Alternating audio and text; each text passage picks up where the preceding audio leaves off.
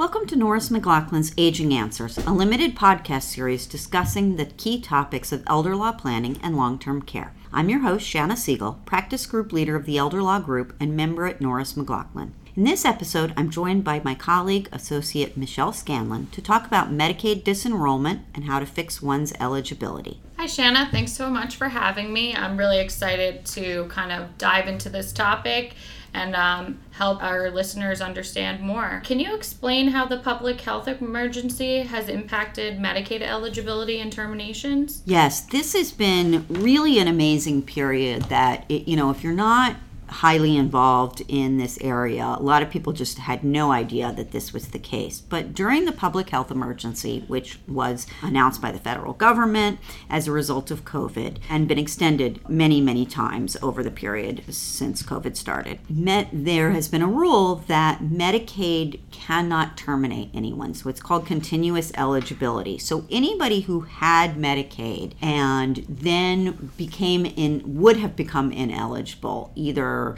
as a result of inheriting money or otherwise coming into money or even just other like more technical reasons for becoming ineligible, the Medicaid agencies have not had the ability to terminate them. And as a result, we've really seen the Medicaid uh, rolls expand greatly because normally, you know, people come on, they come off. That's, you know, normal over a period of time. You're eligible for a period and then you're not eligible. Or even if it's not a matter of eligibility, you just you don't do your paperwork in time, whatever. People lose their eligibility. But during this time, only people have been added. No one has been dropped. So now we're coming into a period where this is going to be ending soon. And so the federal government has estimated that as many as 15 million people may be dropped from the Medicaid rolls. So it's a huge issue. That's a staggering number for sure. It seems like it was a definitely uh, a necessary thing during this crisis that we've never experienced before, but do we have any idea when it will end, how it will end, how the state's going to handle this?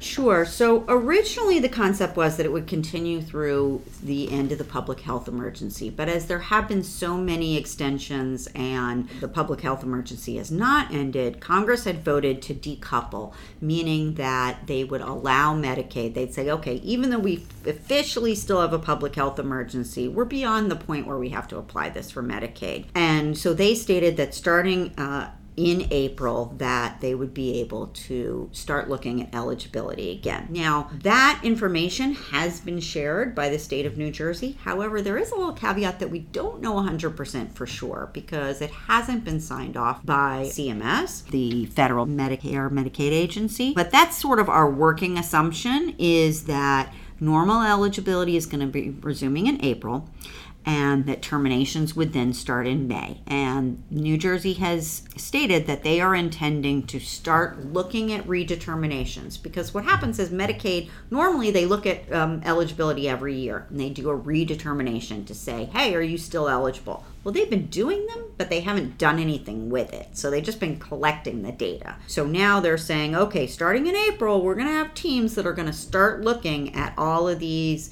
eligibility issues, and then we'll start to send out notices that people are going to be terminated beginning as early as May 1st. That seems like it's going to be a fast approaching date. So, is there anything beneficiaries should be, you know, doing to ensure they don't lose this eligibility? Sure. So, first of all, if they know that they have issues, they need to fix those right away because obviously there's a huge backlog. Medicaid is not going to be able to look at every single application, every single redetermination in the month of April. But they have already stated that they are going to start with the people who they know have issues. So that's most likely going to be people who have come into large amounts of money, right? So if you fit into that category, you certainly are going to want to address that. So if you have the ability to spend down, you purchase a qualified asset, put your funds into a trust, whatever is available to you in terms of being able to fix your ineligibility and make sure sure that you are eligible, you should do that.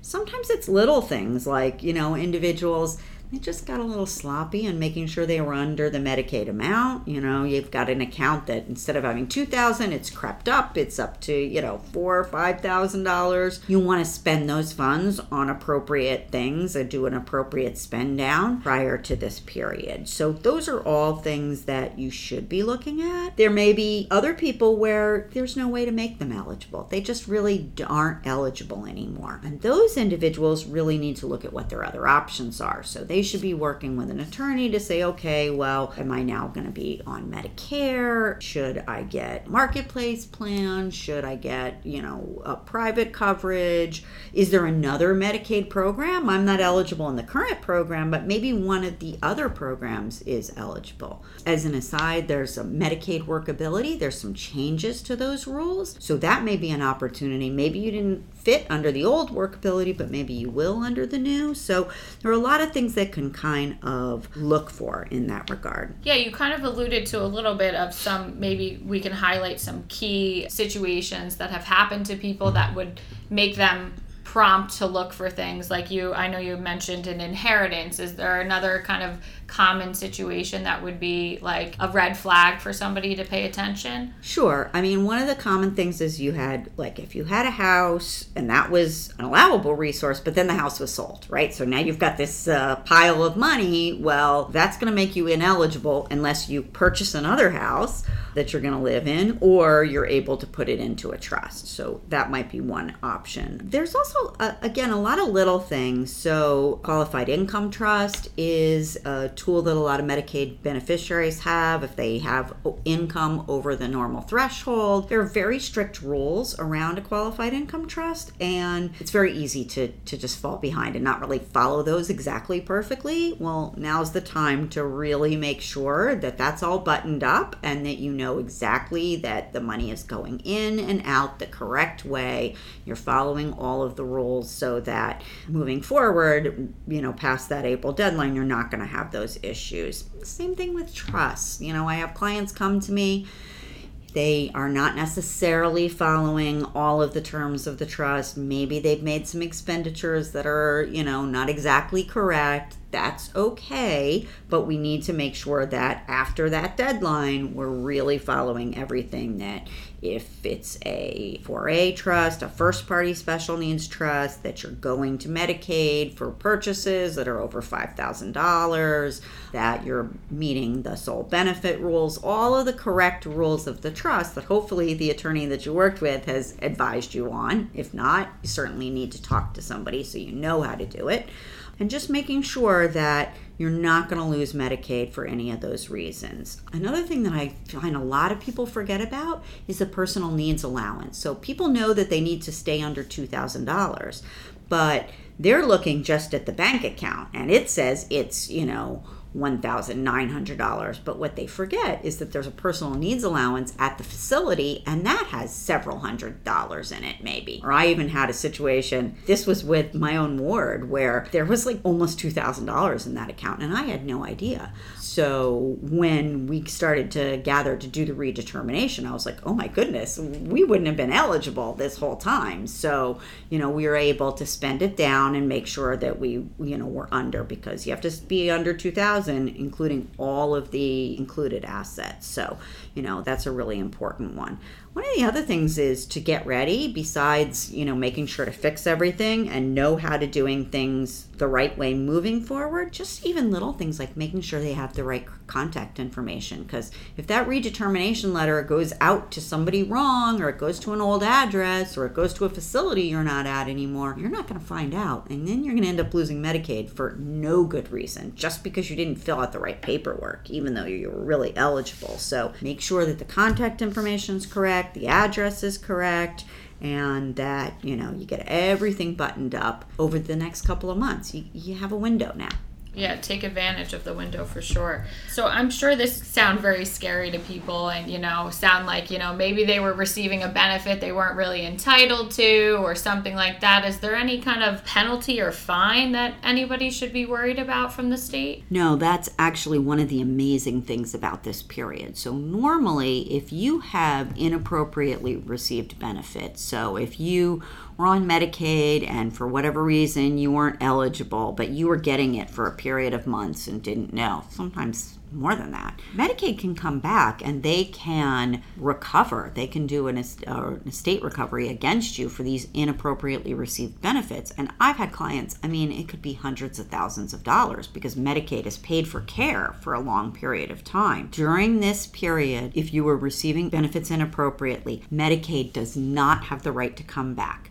They cannot request money back. They cannot apply any kind of penalty. They can't terminate you moving forward for having done that as long as it's corrected by the deadline, which right now we're assuming is going to be April 1st. So it's really like a once in a lifetime gift to be able to come forward, fix the errors, not have to worry about, you know, them coming back and saying, you know, well, you got this money and you shouldn't have. I've had situations where parents have had to give back money because of inappropriate use of a trust. None of that is going to apply in this situation. So it really behooves people to go ahead, dust out, look through the closet, see what's there, what skeletons are there, deal with them, and then fix it moving forward. You're right. This is a once in a lifetime kind of opportunity here. Is there anything else we should be highlighting or, you know, pointing out to people regarding this? Well, I, you know, I think it's just important for people to think about. You may not even know that you have a problem. So it's good to really take that look. You know, maybe you didn't get good advice, you know, or you did this all on your own and you're looking at kind of, you know, have I been using this trust right? Have I not? Any of that. This is your chance to really learn how to do it right so you're not going to have any problems moving forward. So don't be afraid. Just go ahead and do it. And, you know, if there's money there, there may be a way to maintain eligibility. If not on this program, then in another one. And, you know, it's it's good to plan early. So it's, you know, we've only got a few months now to kind of get this all cleared up. Right. And what does it hurt to ask a question at this point, right? You're not pointing something out that maybe is going to hurt you. It's only going to help you now because we can fix it or resolve the issue or find another avenue for you. So, everyone, you know, take a look and see what's going on and see what needs to be fixed and uh, get yourself ready for that April 1st deadline. Great. This has been Norris McLaughlin's Aging Answers, a limited podcast series discussing the important topics revolving around elder law planning and long term care. I want to thank my colleague Michelle Scanlon and you, the listener, for being a part of the conversation. Be sure to tune in next time for a brand new episode. If you'd like to learn more about our work, please visit our blog page, Norris McLaughlin's Peace of Mind, or email us at aginganswers at norris-law.com.